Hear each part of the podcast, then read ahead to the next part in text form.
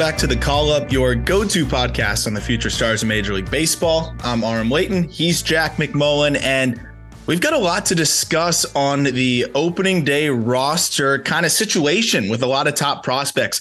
Some we found out made it, some of the most notable prospects. We got the really cool, you know, like behind the scenes hidden camera video. But all, all these guys, first of all, have to know that they're on camera now because we've had so many of you're getting the call to the big leagues videos, which will never get old. Uh, but also a few more decisions that are could be made literally as we're recording this. So a pretty cool time to kind of break this down, talk about you know the prospects that made it, what we think, how much of an impact we think they can make, and then some of those decisions that have yet to be made. Jack, any big surprises for you so far? I think there's some kind of surprises because we've talked about it and there's some areas where things that I said haven't totally gone that way. So I'm excited to rehash that and kind of go over how it went a little different. But did anything really surprise you so far? Yeah, I mean, I think some of the options surprised me where guys got optioned down where I was thinking, okay, they they are mortal locks to make the opening day roster. So we're going to go through those options as well. But I don't know. I, I don't necessarily think that there's a guy whose decision surprised me. I think that there were some spring training performances that surprised me. And the good news is those are getting rewarded. If you played really well and you're a top prospect in spring training, chances are you made a roster, which is yeah. really cool. Yeah. And, and it's really one of those things that you always hear the oh they'll get a chance to make it outright you know in the spring and I never believe that. I don't believe it. I usually don't believe it. I, I feel like because that's a team kind of banking on okay if this guy doesn't go nuclear we'll say he needs to work on some things. Right. Maybe that was the approach that both the Cardinals and the Yankees had. We will never know. But what we can say is they meant what they said at, at least to a certain degree. You have to give Jordan Walker and Anthony Volpe the credit though because they literally gave them no choice. I think Walker going in had every had every shot to make it and the way that he played really put it over the top. And we'll talk about the defensive thing. That is still a little bit of a, a, concern for me but the cardinals are looking to win a world series and if they think walker helps them do that from day one offensively then that's a decision that you should make. That's when you put the development secondary and, and i'll talk about kind of the point i made there on the just baseball show. Uh, but with volpe I think the odds were severely stacked against him. Like I think he had to be nearly perfect to make the team and he was nearly perfect this spring. We know the makeup's off the charts. So I think just being around and being around the team, he he showed just kind of how how much of a veteran he is. We have quotes from everybody from Aaron Judge to Donaldson to Boone all saying this kid's a pro. So I think that was the first test. We knew he was going to pass that test. Yeah. The test on the field was remarkable too, because not only did he hit every single time I watched and every single time I checked in on Twitter, but he also defended really well. And and, and that was actually a question because I, I think he's a good shortstop. I think there was a question of how's the arm going to play there? How how good is he going to be with you know balls coming off the bat at like 110 now? You know, how will the instincts be? It, it, looks like he's ready to go. I still think he projects as a second baseman with Peraza at short, but they option Peraza. So it looks like Volpe might be playing a lot of shortstop. Do you agree with that assessment? Like, I feel like Walker had going in maybe the, the more fair opportunity, which is crazy to say because I think the Yankees need Volpe more, but it felt like Volpe had to move heaven and earth to be able to make this team, and he just about did that. Yeah, I think that there was a soft landing spot for Jordan Walker. You know what I mean? Like there were guys that were in his way, but nobody better than Jordan Walker. You look at Volpe, yes, he's a top 10 prospect in all of baseball, but they had a top 40 prospect that looked really good in an MLB cameo last year that is already a better defender at short blocking Volpe. So I was thinking, all right, like Volpe needs to straight up win convincingly against Peraza in that battle versus Walker. If he hit really well, what's stopping him? You know, because like there was a semi opening at DH. We were looking at a Yepez Gorman platoon. There's a semi opening in a corner outfield spot. I think that Walker, for the most part, is going to be a DH, but there was a spot to be won as opposed to the Yankee situation where there was a spot that could be won, but the other guy had to lose it too. So I think it was almost like twofold. You know, yeah. the Cardinals really wanted Walker to win it versus the Yankees. Obviously, you're very happy that Volpe won it, but it was not necessary that he won. No, and especially because you you already started Peraza's clock. Uh, you know, Peraza was somebody that showed well in in a little bit over a dozen He's games great. last year. Yeah, but you know, didn't have the strongest of springs. Um, I liked Peraza out of the gate going into this spring just because of the defensive prowess, because he already had a little bit of taste of the big leagues, and you know, acknowledging that Volpe has a higher offensive ceiling. I just felt like baseline, right? If both of them are going to presumably maybe struggle out of the Peraza's gate, is safer. Peraza's safer. He's impacting the, the game more as a defender. Uh, but again, I think Volpe kind of showed that he can be more of an impactful defender than people thought. Um, and then also just did what he did with the stick, which let's be honest here, man, like this Yankees lineup, they need another above average bat to really put themselves over the top. I mean, I think they're still the favorites to win the division. They're a fantastic team, but there's a drop off in the back half of that lineup, especially with the infield. Like we were, we were knocking the, the Yankees on the Just Baseball show for kind of saying, let's run it back on the infield. Well, here's one way to, to not run it back. Call up your best prospect. And if he ends up being a, a really, really good player, which is very possible, right? Then you have a major upgrade in the infield from within.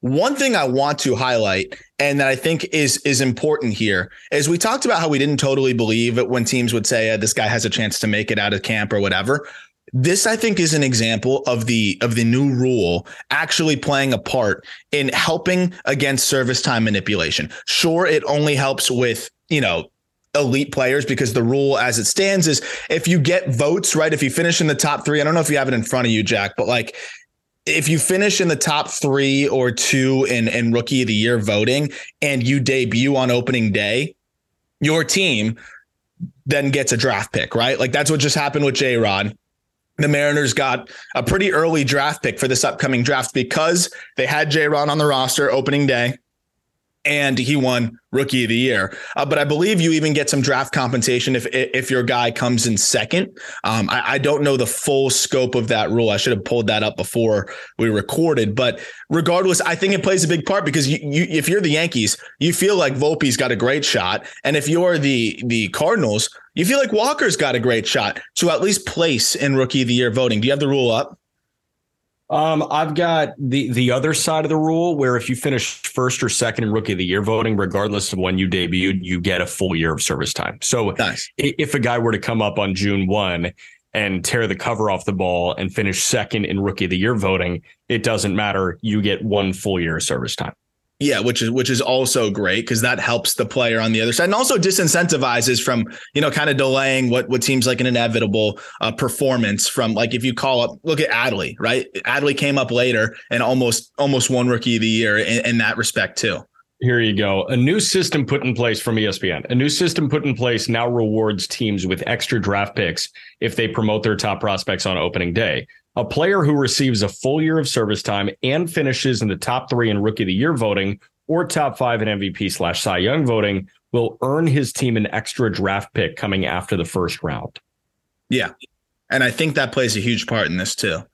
Yeah. So it's it's cool to see that rule kind of play a part. We, we we tried to to do so many different things for service time manipulation, and I think there was just there was no way that you were going to be able to do something that was extremely cut and dry, but you were able to incentivize or disincentivize. And I think that was enough here. And I think that's a part of why we saw these teams do this. So, real quick on Walker, um, I wanted him in the outfield every day because I, I, think he's got the tools to be a great defender out there, or at least a good one. He's an above average runner with a 70, maybe an 80 arm. Uh, but the reads and the routes out there are rough because he's never really played the outfield and um, he just needs more reps out there.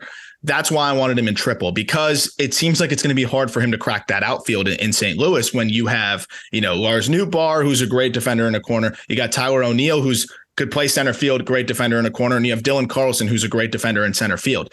Um, so w- with that dynamic there, usually it seems like Jordan Walker is going to be that DH. I think he kind of took Juan Yepez's spot, uh, but there's going to be days where a left-handed pitcher comes in. You don't want Lars Nootbaar in that game. Uh, that could be a game where you start Jordan Walker in the outfield. There's going to be days where they want to give the oft injured Tyler O'Neill a day off. That will be a day where you start Jordan Walker in the outfield and, and maybe move O'Neill to the DH or or just give him a, a, rest day. And then we'll just see how Dylan Carlson is. You know, if he's not impacting the baseball the way that we've been waiting for him to do, then maybe he's not an every single day player too. And certain days you might want to go more power heavy with the lineup against a soft throwing lefty, especially if Carlson's not as consistent from both sides of the plate. So I think there's still a, a path to Carlson, or excuse me, to to Walker getting at least a few days of outfield work a week. Uh, and if that's the case, then you can really understand the move overall. If he can get out there just even two days a week, uh, playing some outfielding and, and, continuing to work on that, you know, in live BP and things like that, um, he should be able to still hone in on that skill. Yes, but is that not worrisome that he's not getting consistent reps? Like, obviously, playing five days a week in the outfield is way more beneficial than two days at sure. the upper level. No, I mean, um, I'd love to see him out there more. I would, but you know, if you're the Cardinals, you know, we got to put ourselves in, in their shoes here, and this is the thing I kind of had to tell myself as because I was saying the same thing that you were just saying. And right. I guess the the devil's advocate is if you and I are are you know trying to to win a World Series this year and we're in charge of the St. Louis Cardinals and we feel like Jordan Walker is going to make us a lot better than Juan Yepez, which I love Yepez, but Jordan Walker is kind of a different He's beast, better. right? Yeah. Then I think we're going to say, hey, I, I think we'll we can we can revisit the defense down the line. Walker can get work. We'll, figure that out. But I want to put our best foot forward here, and, and, I appreciate the Cardinals doing that and maybe putting something like defensive development on the back burner because at the end of the day. 90% of Jordan Walker's value comes from the bat, whether he's a good defender in the outfield or not. Uh, and I think that's really what it boiled down to for them. Though I would love to see him in the outfield five days a week because he has the tools to be a really good defender. And, and what do you think Walker wants to do?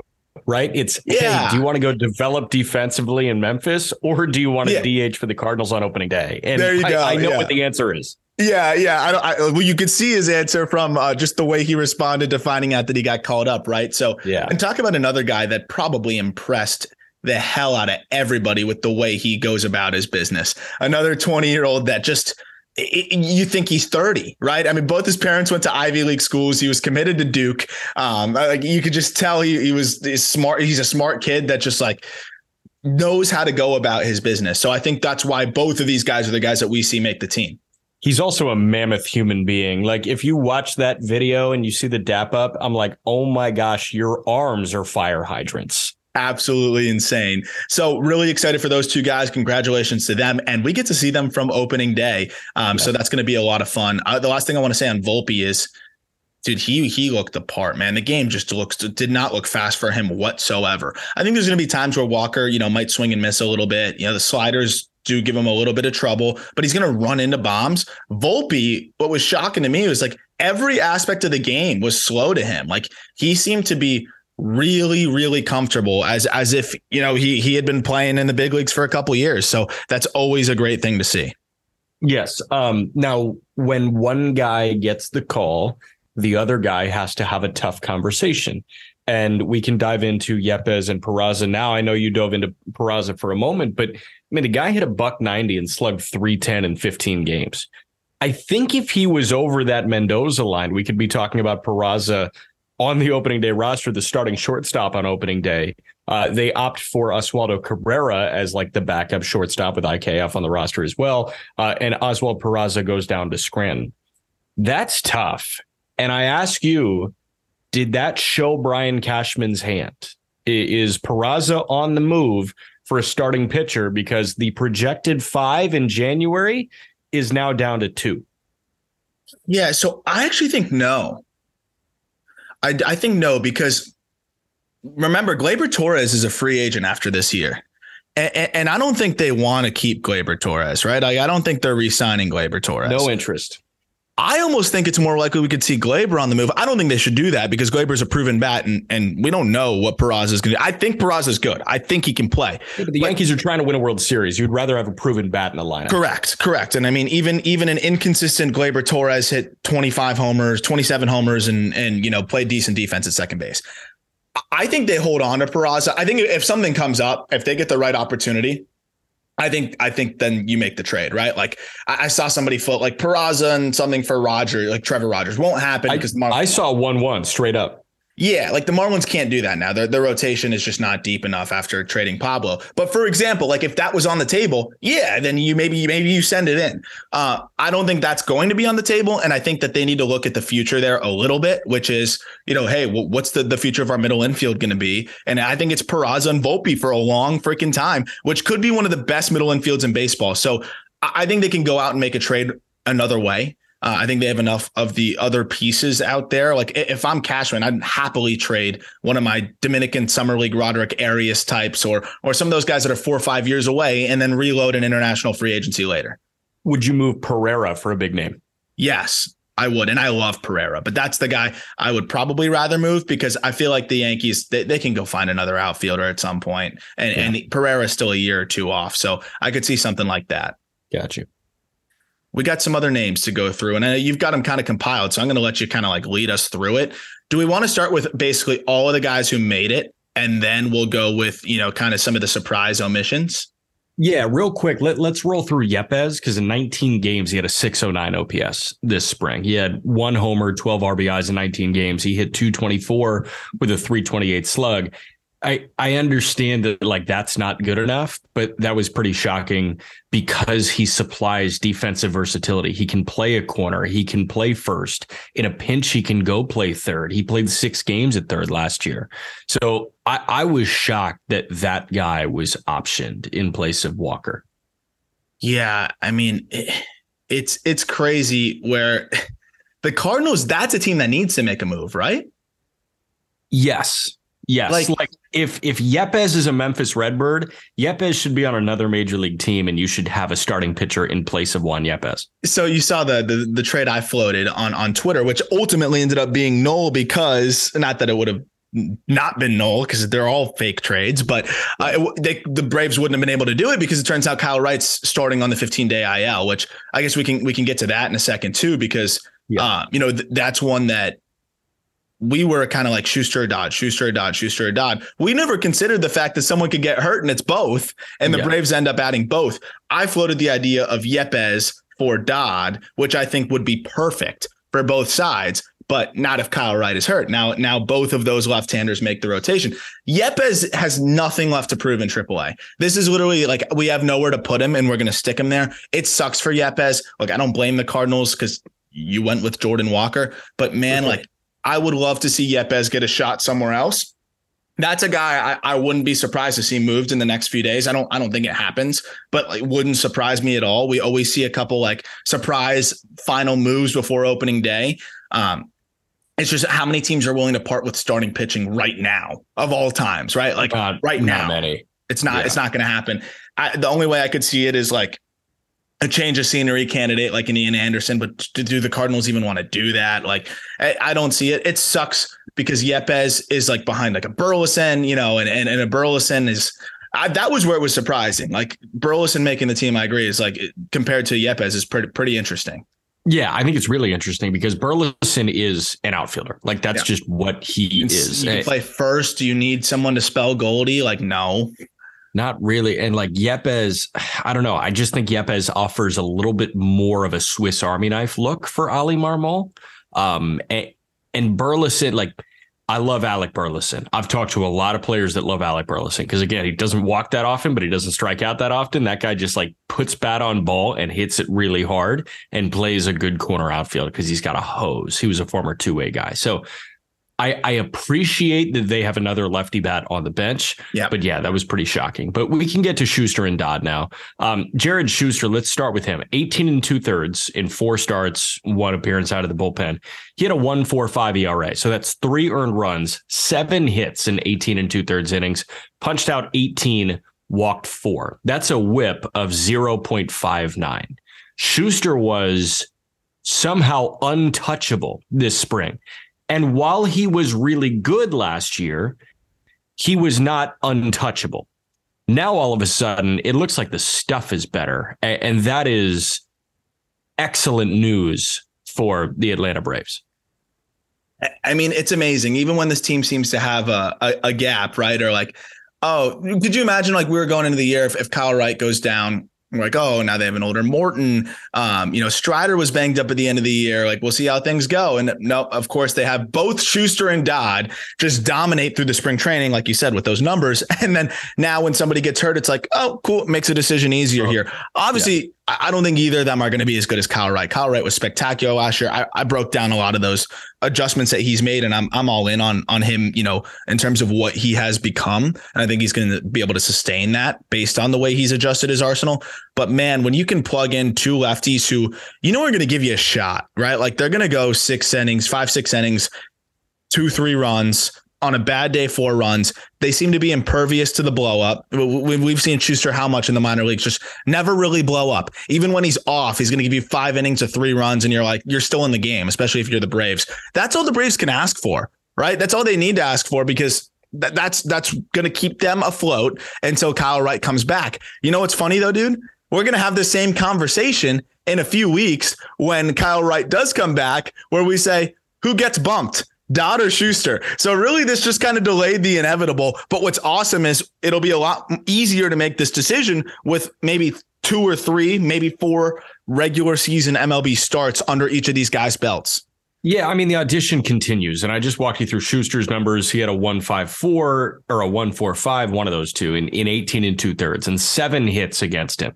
Dodd struck out more guys, four earned runs in 18 innings, 15 hits against him, 20 punchouts, and four walks. So call it a wash. Like, I guess Shuster had better numbers, but these guys are both going to surpass that by the time Kyle Wright is ready to go. So you double the sample size and you have a better idea. Maybe one guy continues to rise, the other falls a little bit. Um, now, I, I guess the question is, is the loser, quote unquote, of that battle a Gwinnett Striper or a member of the Atlanta Braves bullpen? That's that's the great question. And that's one I am very fascinated to to find out what happens. I think it depends on how they pitch. Because if you have if you have let's say Dylan Dodd, for example, that gives you three starts and he's pitching to a, a low three ERA, looking really good. How do you send that guy down? Yeah, he's more of a strikeout artist than Shuster is. Yeah, so if either of those guys, but even Shuster, let's say he's pitching well, how do you send that guy down? I would rather honestly option one of my long relievers. Like it doesn't Jesse Chavez technically have a roster spot here? Like Michael Tonkin, like that's a guy that they signed out of out of uh, indie ball. So I don't know if they can option him. But the problem is the rest of this bullpen is is kind of solidified right? Like Lucas Luetge, you're, you're not you're not optioning him. Nick Anderson, I think, is healthy and ready to go, so he's got a spot. Kirby Yates, healthy and ready to go. Dylan Lee, Collin McHugh, Joe Jimenez, AJ Minter. It, it's going to be interesting. I, I think there's going to be one of those scenarios where it's just a guy that's way too good for AAA, similar to the Cardinals' point, may have to get option to AAA, but they're they're really going to be like the the star of the practice squad and ready to, to come back whenever. Remember, Raisel Iglesias is going to come back too, which only furthers this this active roster pinch, and he probably yeah. will come back around the time Kyle Wright comes back. Yeah, and I assume they they DFA Jesse Chavez or DFA Tonkin because they don't have any options remaining. But um, yeah, can I just can I say I think the answer differs on which guy wins the battle? I think if Dodd secures that spot when Kyle Wright comes back, I think you send Shuster to Gwinnett because he is more of that like true starting pitcher. He's better when he's over six innings as opposed to two. I think Dodd can be way more effective than Shuster over two innings because I feel like Dodd's stuff can tick up. And again, the strikeouts are way more present there. So I think if the answer is Shuster, like Shuster won the five job, then I think Dodd can go to the major league bullpen if Dodd wins the five job, I may prefer to see Shuster in triple. That's a good point because Shuster, I don't, I don't need Shuster out of a bullpen, man. He's a starter. Like it, Shuster is just a starter. That's like sim- putting a, yeah, it's like putting Buehrle Light in the bullpen. You know? yeah, I mean? no, it's funny. It's like I'm thinking of like even the Marlins with like Braxton Garrett. Like he's Why? like that extra man. Bro, I, would pay money to not see him coming in relief throwing 91 mile an hour fastballs. Like what they do is is they like it, again. I always love to bring it up because you love pitchability lefties. You don't throw a fucking pitchability lefty in the bullpen. You can't. Absolutely you can't not. You can't do it. Um, so I'm with you. I am so excited to see how they handle this because we just get to learn more about Alex Anthopoulos through these situations and, and learn more about like different approaches to the game. So it should be fun. Yeah. Uh, Oscar Colas with the White Sox is going to break camp, and he will likely be the opening day right fielder. You've been high on Colas since the midway point of last year, I think, when he was kicking ass in Winston-Salem, right? And then he got the bump to Birmingham. Colas, yeah. if the spring told us anything, this guy is truly major league ready. So, I mean, you're you're a White Sox fan. You're, you know, I think we've talked about how like you and I both have kind of, you know, re- removed a little bit of the uh of the like fanatical fandom, you know, yeah. but to our core, like those are the teams we root for. We want to see them do well. And and like decisions still like impact you one way or another. How do you feel about Colas making the opening day roster? I'll turn it on you first, and then I'll, and then I'll do my whole breakdown here. But you know, like this is another one where he had a chance out of camp, and this this one I believed too, though, because the White Sox didn't really have a choice. I, I like did did you believe that he truly truly did have a chance when they said he did? And how do you feel about it now after seeing the spring? Because I, both of us were a little bit hesitant about him starting the season with them just because of the approach and, and just some of the, the rawness to his game. Uh, you know, how do you feel now that he has made the team? Yeah, I mean, I I could have told you in the moment that like he truly had a shot to make this team because it was either him or Gavin Sheets or Leury Garcia in a corner, and that sounds terrible. Yeah. And like Sheets, we know is Andrew Vaughn level bad defensively in the outfield. So Colas was going to be a defensive upgrade. And if he could hit just a little bit, like if he could clear Gavin Sheets, I think you're looking at the opening day right fielder. Um, that's not a high bar, unfortunately. And I think that Gavin Sheets has been the root of White Sox frustration for two years now. Yeah. Um, I, I, think that White Sox fans are really happy that Leury Garcia did not make the opening day roster and Sheets will be on the bench. I think White Sox fans are very happy that Gavin Sheets will not be in the opening day starting lineup.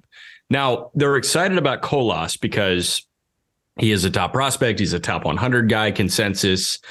um, he hit three homers 26 games. He got a very large audition. He got a very large sample in spring training.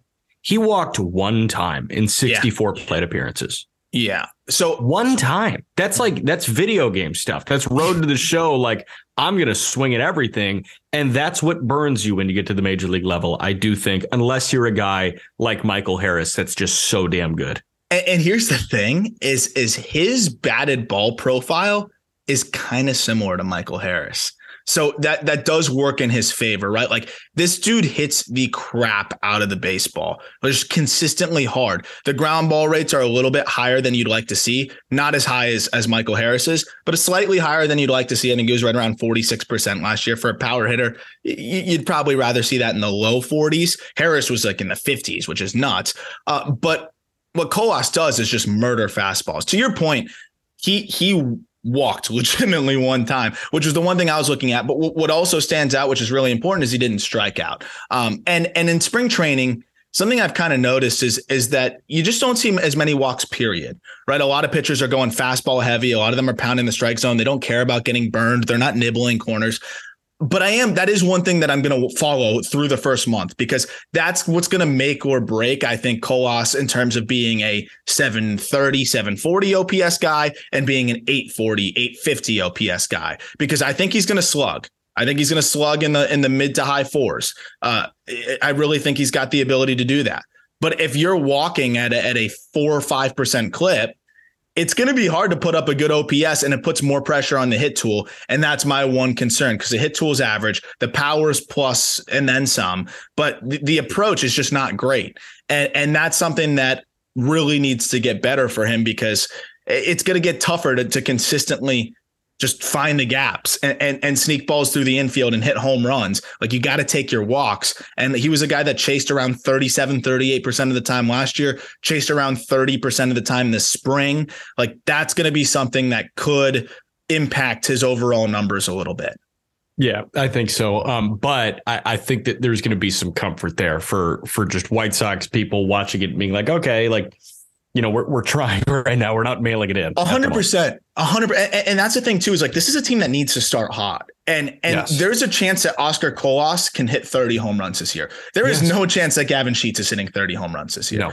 Right. So that's the difference too. One last thing on Colas that I really like hits lefties. And I think that's something that really helped his case. He was actually a reverse splits guy last year. 115 plate appearances, he hit 362 against lefties. So that's a note. Also, if you if he played all of his spring training games in guaranteed rate field, he would have had five homers this spring. So he's definitely been swinging it pretty well. And with spring training stats, you sneak one more of those homers out, we say, "Whoa, he, he really had a nice spring" because his OPS probably goes up forty points. Right. Um, the the other thing that I that I really like is he crushes fastballs, as I mentioned, and Yeah. even if he struggles with breaking balls, you can have enough success hitting heaters to be a 260 guy and hit 20 home runs. And I think that's exactly what he can do. He hits velo really well, but against four seamers last year, Jack, 380, 380 batting average with That almost plays. a 1000 OPS.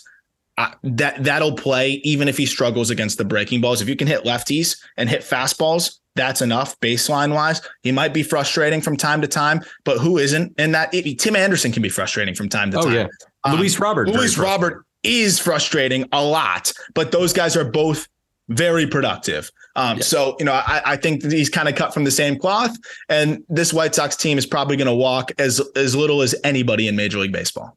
That's fine by me. I hate watching walks. Um, all right. You mentioned that we could be getting news like while we record the podcast, and we did just get news.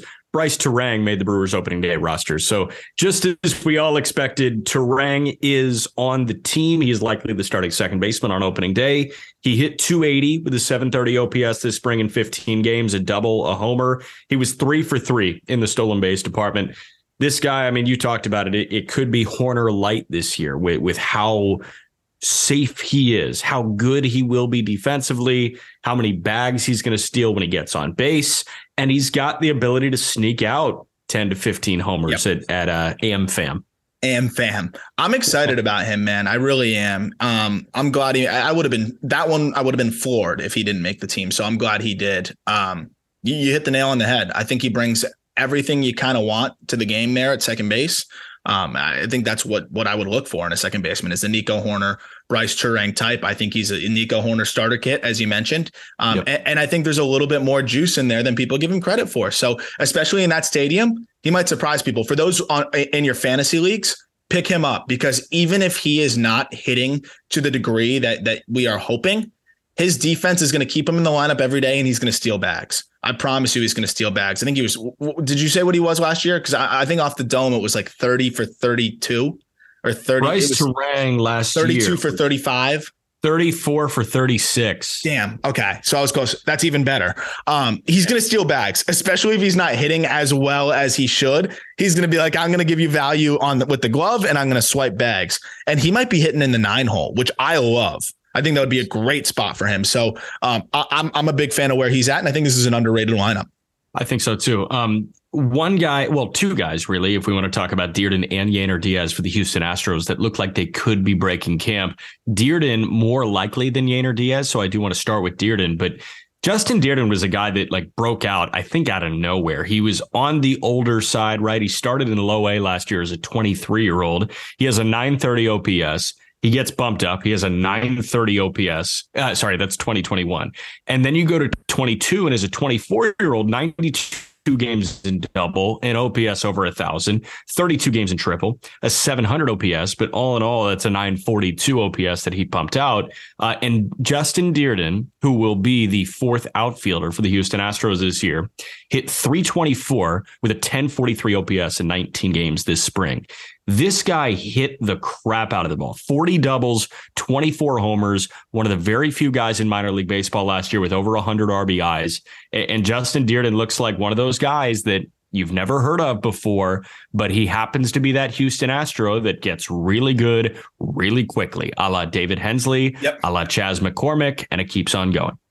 I, I think he's a great bench bat. I really do. Um, you, you set the scene perfectly. He, he's just quietly climbed, and the Astros have so many of those guys. I was just on the backfields yesterday, and there's like four or five really impressive hitters that are slated to start the year in, in high A, double A, maybe even triple A. And I'm just like, man, these guys get no fanfare, like no fanfare. Um, and, and it just always seems to be the case. and and Dirden's kind of the latest example of that. He's 25, he's going to be 26, but he's the the perfect like the epitome of elevate elevate and celebrate Like he does not hit the ball on the ground, 30, 35% ground ball rate last year. Like that's what I want from a corner outfield guy that's not going to like fly.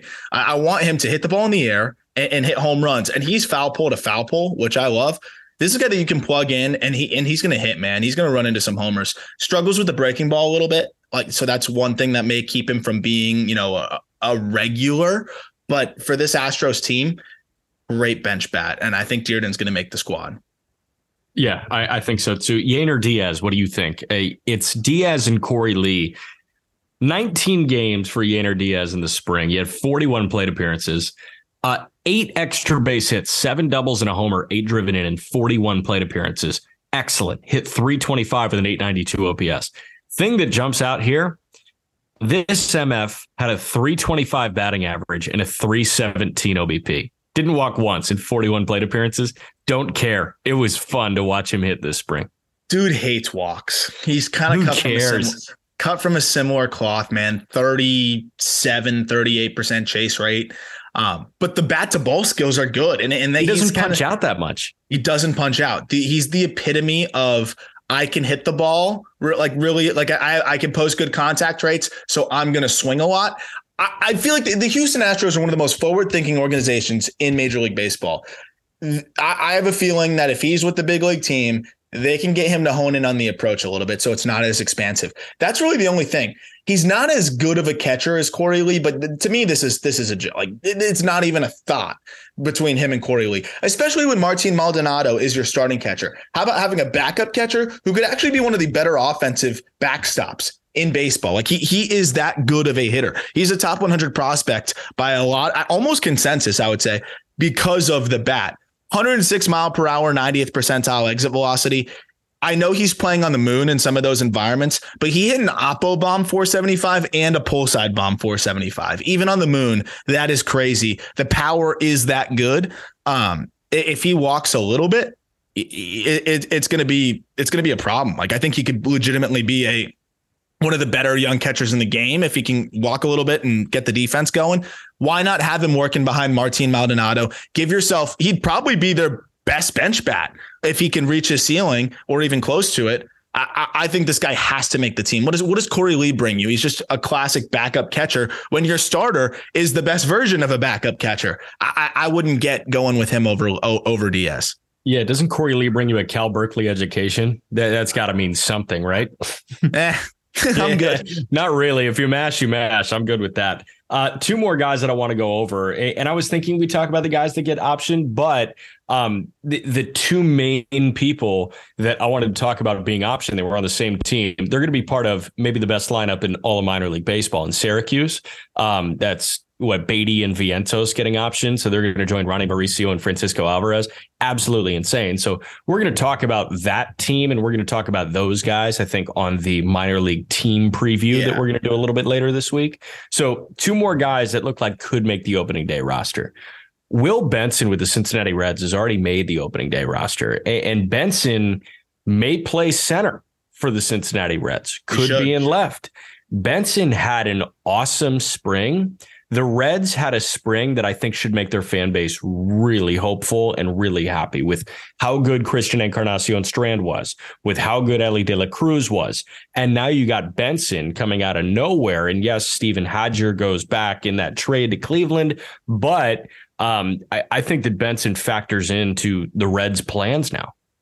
Yeah, it was it was Hajjar who was the player to be named later, and, and Justin Boyd who was the the second round pick out of I believe it was Oregon State uh, for for the Reds last year. I didn't even love the Boyd pick in the second round. Um, I so I, I, clearly the, the Reds didn't love it as much as as some may think too. So uh, ultimately, I think that was a no brainer trade. It makes more sense because we were almost like, what the heck? Why, why would the the Guardians trade Benson for you know just a recent second round pick? Hajjar being involved makes it make more sense because they clear a forty man spot and get. I think Hajjar's a, a no doubt top thirty prospect, probably top twenty if he's healthy, has a chance to be a top fifteen. And then you know you get a guy that was a second round pick last year. I, I don't love him, but you know, Boyd could still be a nice a nice player. So uh, th- that was a, a great move for both sides, and I think for the Reds, like Benson's a difference maker. Like he could be their most impressive rookie this year. If it's not Spencer Steer, it's probably going to be Benson. And, and not only that, they didn't really have any outfield options or center field options.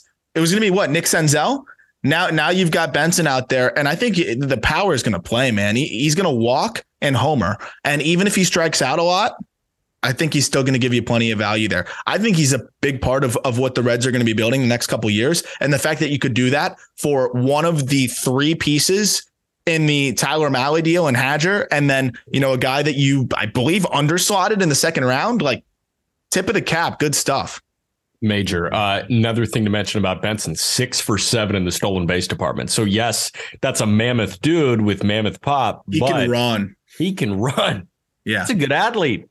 Good athlete. Possession receiver dude. I, I I'll tell you, I ne- I'll never uh, I'll never forget playing him as a as a 16 year old and him just jogging over to our side of the field and just ro- throwing foul pole to foul pole just cause. Like it's just there's guys like that that are just were born different, and Benson was born different. Yeah. Um, Casey Schmitt, the last guy that I think we should talk about, because Casey Schmitt lit the world on fire in Arizona. 14 games, he had a 950 OPS while hitting 340. He had two doubles, two triples, two homers, eight driven in. Casey Schmitt was flat out awesome for the Giants. And you and I, I think, both think that he should make this roster over in JD Davis and Wilmer Flores.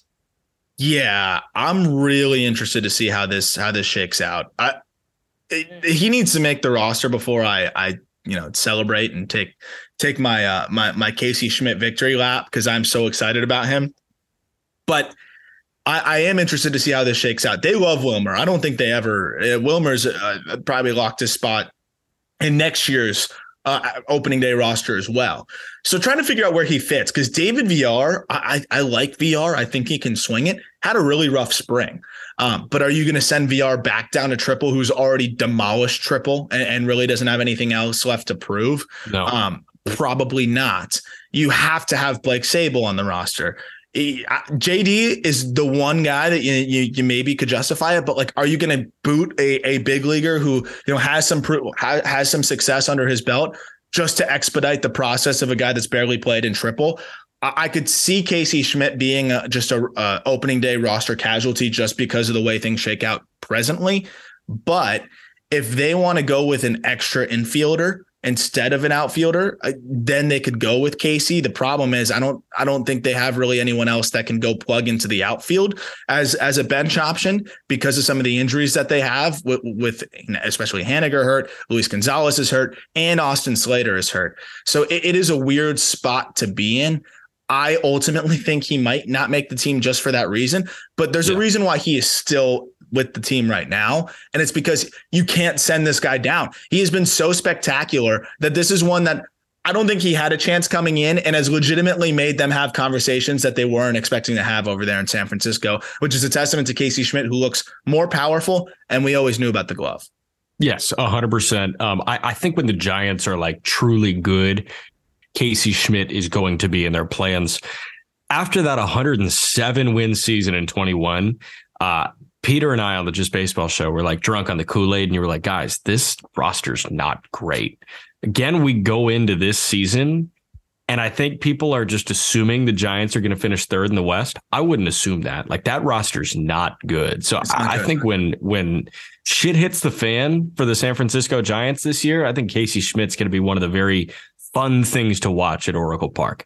A hundred percent. And that's why I think he starts in triple. Um, yeah. because I think he's going to go off there and, and that's fine. Get, get some confidence hitting on the moon, you know, yeah, in, that PCL. Sure. Um, I think he's got confidence from the spring. Obviously he'd rather start in the big leagues, but if he's not playing every day, I think that the Giants and David Villar has also earned the opportunity to to to prove whether he can sink or swim through the first yeah. month or two. Um, if he if he doesn't perform, then then you bring up Casey Schmitt. Also, if Brandon Crawford maybe gets banged up or isn't performing, then you bring up Casey Schmitt. If Thairo Estrada is banged up or not performing, like there's a lot of different like question marks that could be a reason why you bring up Casey Schmitt. So you might as well wait a month and a half or so. Uh, but man, I would love to see him on the opening day roster, but only if he's starting at third base. And if he's not starting at third base, then then forget it. The one thing I will like to say though is is I kind of like Villar as a bench bat. Like, are are you expecting him to to prove to you that he's an everyday third no. baseman? Like, I know no. he had a nice stretch last year at 124 WRC plus in the big leagues, but he struck out 32% of the time. Again, I think he earned a look, but what are you expecting here? Uh, I, I think it's more likely that Casey Schmitt's going to be your everyday third baseman moving forward. That said, I don't blame the Giants for wanting to see it through with Villar. No, you got to understand the ceiling of these two guys. And, you know, I, I, think it's been clear as day this spring that the ceiling is so much higher for Schmitt than Villar. Um, now, Villar has service time under his belt. So I, I honestly think it's as simple as that.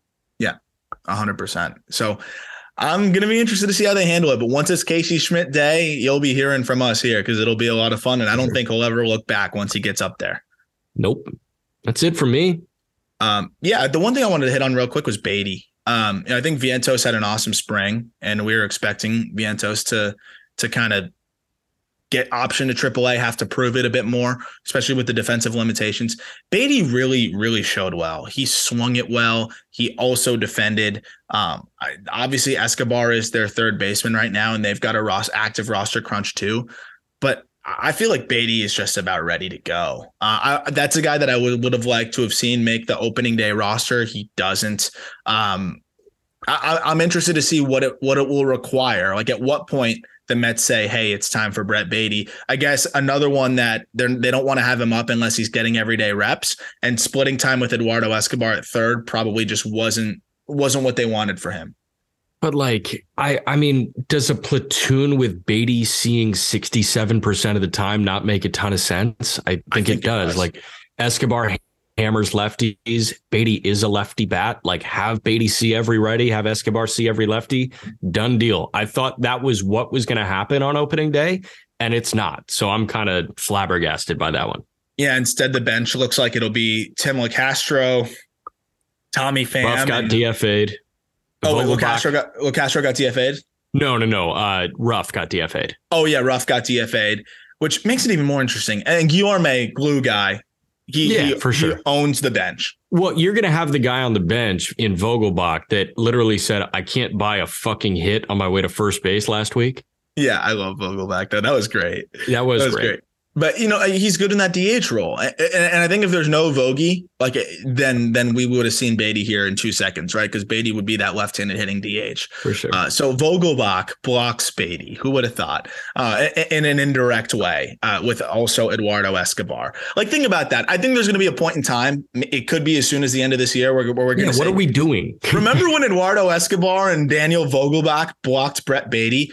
But also Baty, another guy that from scouts, teammates, anyone that I've been able to talk to, even opposing players, they speak so highly of the way that he carries himself and and just in terms of the fact that like he acts like a 28 year old man. Um and, and it's easy to forget how young Baty is because he's kind of a kind of a prospect fatigue guy because he was early draft pick has been good for so long.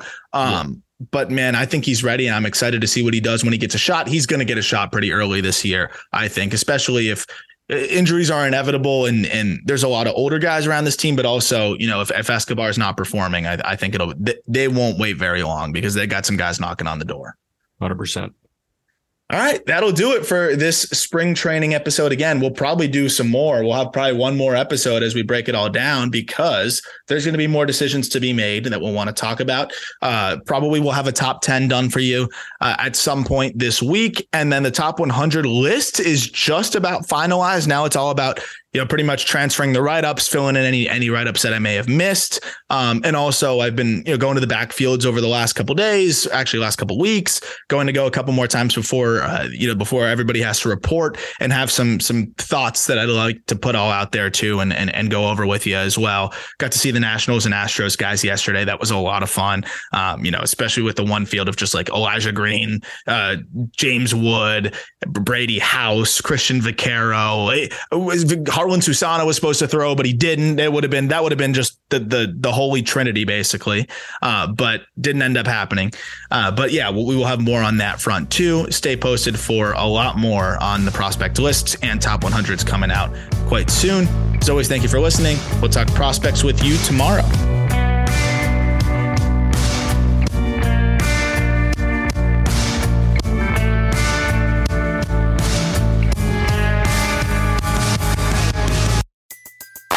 Everybody in your crew identifies as either Big Mac Burger, McNuggets, or McCrispy Sandwich, but you're the filet fish Sandwich all day That crispy fish, that savory tartar sauce, that melty cheese, that pillowy bun.